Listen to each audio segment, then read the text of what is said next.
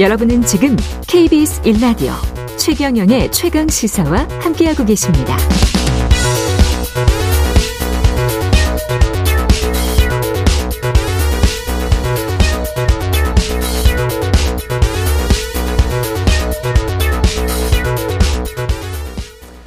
네, 이번 시간에 건강보험 이야기인데요. 예, 건강보험이 계약자가 낸 보험료로 운영되지만 사실은 이제 에, 가난하신 분들도 많고 그렇기 때문에 건강보험 재정의 안정성을 위해서 지난 2007년부터 보험료 수입의 20%를 국가에서 지원을 하게끔 한 한시적 조항이 있었습니다. 근데 이것도 어 올해 말에 종료가 됩니다. 아, 그러니까 이게 지금 건강보험 관련한 재정 효율화와 좀 연계해서 이야기가 될 것 같은데 보건복지부의 박민수 이차가 나오셨습니다. 안녕하세요. 네, 안녕하십니까. 예. 지금 일단 큰 그림으로 건강보험 재정부터 좀 보면 이게 지금 나라에서 지원을 해주고 있었습니다. 네, 그렇습니다. 예. 어느 어떤 내용이었는지요? 예, 국민건강보험법하고 국민건강증진법 두 개 법에 의해서 지금 앵커께서 말씀하신 대로 한, 어, 예상 수입의 20%를 지원을 하고 있었고요. 예. 이게 일몰제로 운영이 돼서 올해 이제 그 일몰이 도달하는 시점인데 그간에도 한 세 차례 예, 연장을 해온 바가 있습니다. 그래서 국회에서 음. 지금 논의가 되고 있고 예. 합리적으로 어, 결정해서 아마 아, 일몰 연장으로 어, 합리적으로 결정해 나갈 수 있을 것이라고 그럼 생각합니다. 지금 처리된다고 하는 그 간당간당한 무슨 예산안 처리 여기에 그럼 다 있는 거예요? 아니면 따로? 그렇습니다. 예, 지금 10조 5천억 내년 네. 내년 예산안에 10조 5천억 원이 지금 반영이 돼 있고 아 반영이 돼 예, 있군요. 그 처리가 되면 예, 예. 지원이 됩니다. 그러면은 뭐 상관이 없네요. 그럼 예산안만 처리가 되면 되는 거군요. 그렇습니다. 예. 근데 사- 사실은 건강보험이 보험료가 올라갈 여건들은 좀 있었었잖아요. 누적대에 있었던 거 아니에요, 이거? 건강보험료가 예. 그간에 어, 계속 올랐죠. 예. 예, 의료 서비스에 대한 대가기 때문에 예. 예, 고령화가 진행되면서 의료 수요는 늘어나고 그렇죠. 러다 보니까 이제 의료 지출도 늘어나고 음. 이제 거기에 응하려고 하면은 음. 결국은 이제 수입도 늘어나야 되는데 그렇죠. 수입을 늘리는 방법은 어, 보험료를 이제 인상을 하고 네. 또 국고 지원도 늘리고 이런 방식으로 지금까지 계속 해왔습니다. 그래서 네. 앞으로도 고령화는 더욱 심해지기 때문에 음.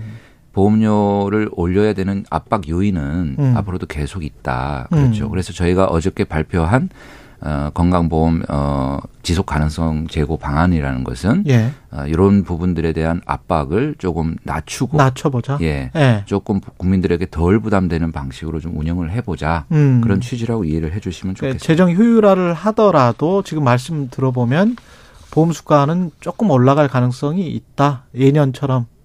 어, 뭐 그것은 이제 운영을 해봐야 됩니다. 운영을 이제 올해 해보셔야 같은 경우는 네. 저희가 올해 말에 가면은 아마 2조 8천억 정도 흑자가 좀 예상이 아, 됩니다. 그렇군요. 예, 네. 그래서 내년에도 재정 상태가 여력이 있다 그러면은 보험료 내년에는 뭐 안 올리고도 갈 수 있고요. 네. 예, 그거는 그때 그때 상황에 그때. 따라서 예 결정을 해 나가야 됩니다. 현재 상황은 어떻습니까? 건강보험 재정. 예, 지금 현재 누적 준비금이 예. 20조 원 가량 지금 저희가 보유하고 있고 예. 제가 좀 전에 말씀드린 대로 올해 말에 한 2조 8천억 흑자가 나면 한 23조 원 정도 저희가 이제 보유를 하게 되니까요. 예.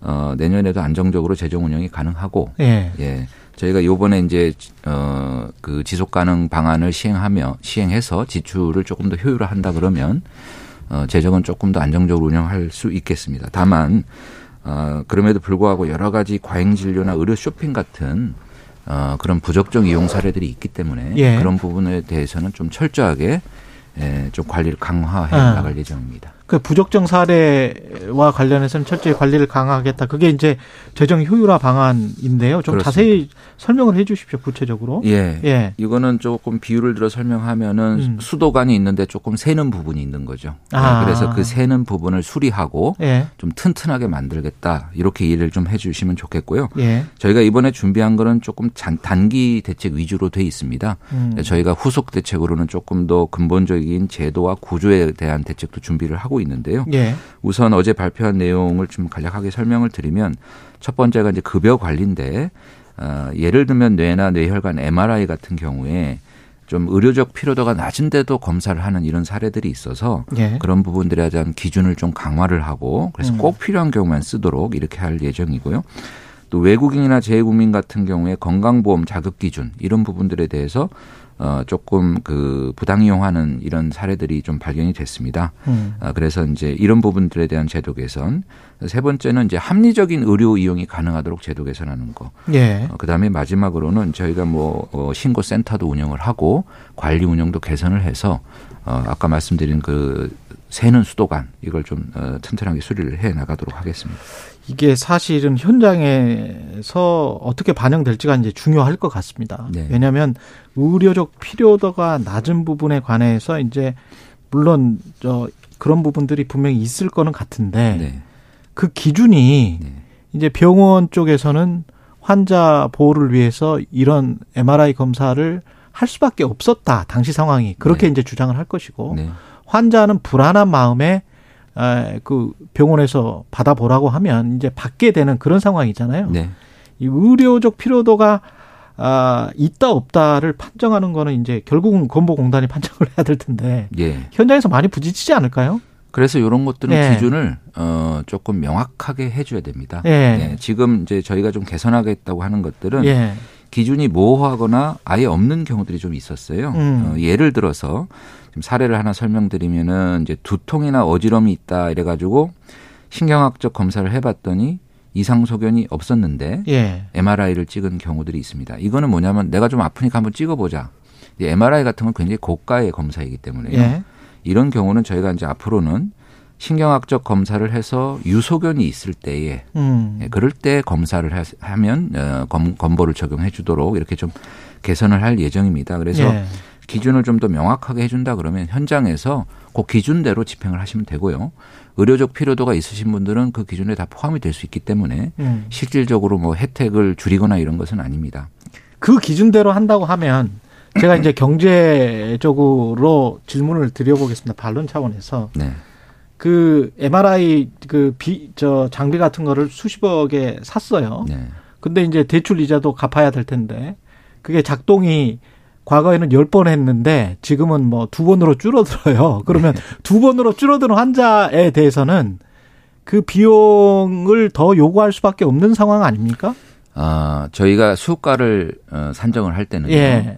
한 기계의 가격을 설정을 하고 예. 그것이 평균적으로 몇 회 이용되는지 예. 네. 그리고 어, 퇴장 기간은 얼마나 되는지 이걸 감안을 해서 수가를 정해줍니다. 예. 그래서 정상적으로 운영하면은 그 지금 말씀하시는 비용을 다 커버를 하고 예. 남을 정도로 수가를 설정을 해주기 때문에 음. 거기에서 더 이제 초, 초과적인 이윤을 누리기 위해서 막 검사를 하는 어, 것이다. 하는 거, 이런 것들은 어떻게 보면 좀 과잉된 그 행위죠. 그래서 그런 것들을 명확한 기준을 통해서 알겠습니다. 막아보려고 하는 것입니다. 예, 외국인 건강보험과 관련해서는 늘 얘기가 이것도 돼 왔었는데 네. 그것도 좀 설명을 해 주십시오. 예, 지금 가입자의 이제 자격 관리를 좀 강화하겠다는 것인데요. 음. 이제 사례들이 좀 있습니다. 예를 들면은 어, 외국인 중에 이제 어, 직장 피부양자로 이제 등재를 하는 경우에 예. 입국한 당일날 어, 고가의 진료를 받고 진료가 끝나니까 바로 또 출국한 이런 사례들이 좀 저희가 발견을 했어요. 음.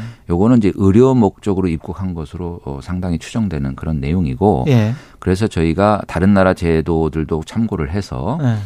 어, 배우자나 어, 미성년 자녀는 현행처럼 어, 바로 입국하면 어, 건보를 적용할 수 있도록 해주지만 어, 부모 등 이렇게 좀 그 나이가 많으신 분들 이런 음. 분들은 어, 입국 후에 6개월을 체류해야만이 자격이 생기도록 이렇게 관리를 해 나갈 예정입니다. 예. 저도 외국에서 근무를 해봤지만 나갈 때 보통은 어, 배우자와 자녀를 데리고 가지 부모님은 잘 안 모시고 아, 가거든요. 그렇죠. 예, 예, 그러니까 예. 부모님을 모시고 온다는 거는 의료 목적으로 입국했을 가능성이 높아서 음. 어, 그러한 제한을 좀 두고자 합니다. 예.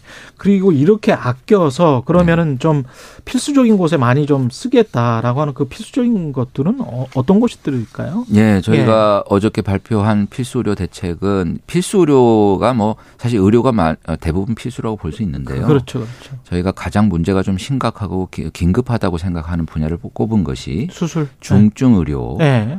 어, 심내혈관, 예. 어, 그다음에 분만, 예. 소화 아, 진료 이런 것들을 좀 꼽았습니다. 아. 왜냐하면 이런 것들은 어, 시간을 다투는 문제입니다. 그래서 내가 사는 곳에서 문제가 생겼을 때 30분 내에 처치가 가능하면 생명을 살리고 음. 또 중증 장애로 안 갈 수가 있는데요. 예. 이게 잘 안 되면은 어, 목숨을 잃거나 또는 중증 장애가 되어서 더 비용도 많이 들어가는 이런 일이 겪기 때문에 예. 지역 완결형 의료, 즉 내가 사는 곳에서 30분 이내에 그러한 진료들은 받을 수 있도록 체계를 갖추겠다. 예. 그래서 어, 그런 진료가 가능하도록 지금 있는 어, 응급 체계 이런 부분들에 대한 보상도 강화를 하고 네트워크들을 강화해서 정보를 어, 공유해서 음. 지난번에 그 아산 어 서울에서 이제 개도술 일을 못 해가지고 문제가 생긴 그렇죠. 간호사 사례가 예, 간호사. 있었는데 예, 예. 사실 그때도 서울에 그 수술을 하실 수 있는 의사분이 계셨어요. 아, 그랬어요. 예, 결국은 정보를 공유하지 못해서 일어난 사고입니다. 그래서 음. 이런 정보들을 공유해서 어디에 그 의사가 계신지를 신속하게 파악하고 예. 바로 전원할 수 있도록 이렇게 좀 개선을 해 나갈 예정입니다. 아, 전반적으로 이, 그, 환자들 같은 경우에 수가 문제는 어떻게 될지가 확실히 안 나와서 네. 지금 뭐 어림짐작 할 수는 없을까요? 그, 수- 수가? 예, 수가. 본인 부담 말씀이신 예, 본인 거예요? 부담이 어느 정도 올라갈지. 아, 이게 예. 이제 수가를 올리게 되면 어, 예. 본인 부담도 일부 올라갈 수가 있는데요. 예. 저희가 이제 이런 필수 의료 분야에 이제 보상을 강화하다 보니까 환자들 부담이 늘어날 수가 있는데 그렇죠. 그런 부분들에 대해서는 어그 본인 부담률을 어. 일부 조정을 해서 예. 어 본인 부담 자체에 큰 변화가 없도록 그렇게 세밀하게 아. 네, 관리를 해 나가겠습니다. 본인 부담률은 좀 조정을 하겠다. 네. 그러네요. 그러면 이 정도 예, 이야기를 들었으면 될 것 같고요. 예. 여기까지 듣겠습니다. 나머지 뭐 더 덧붙이실 말씀 없으신가요? 예, 정부가 이번에 그러니까 예. 대책 발표했지만 이게 끝은 아니고요. 예. 저희가 앞으로도 계속 좀 구조적이고 좀 근본적인 어, 제도 개선 대책도 음. 만들어서 발표를 할 예정인데 어, 정부는 어쨌든 최선을 다해서 어, 수도관을 튼튼하게 만들고요. 대신 수도 꼭지를 잠그는 건 아닙니다. 예. 혜택을 줄이거나 그런 건 아니니까 그건 너무 원활하게 걱정, 예, 하겠다. 예. 마시고요. 네, 그렇게 이해를 해주시면 좋겠습니다. 박민수 보건복지부 제2차관이었습니다. 고맙습니다. 네, 감사합니다.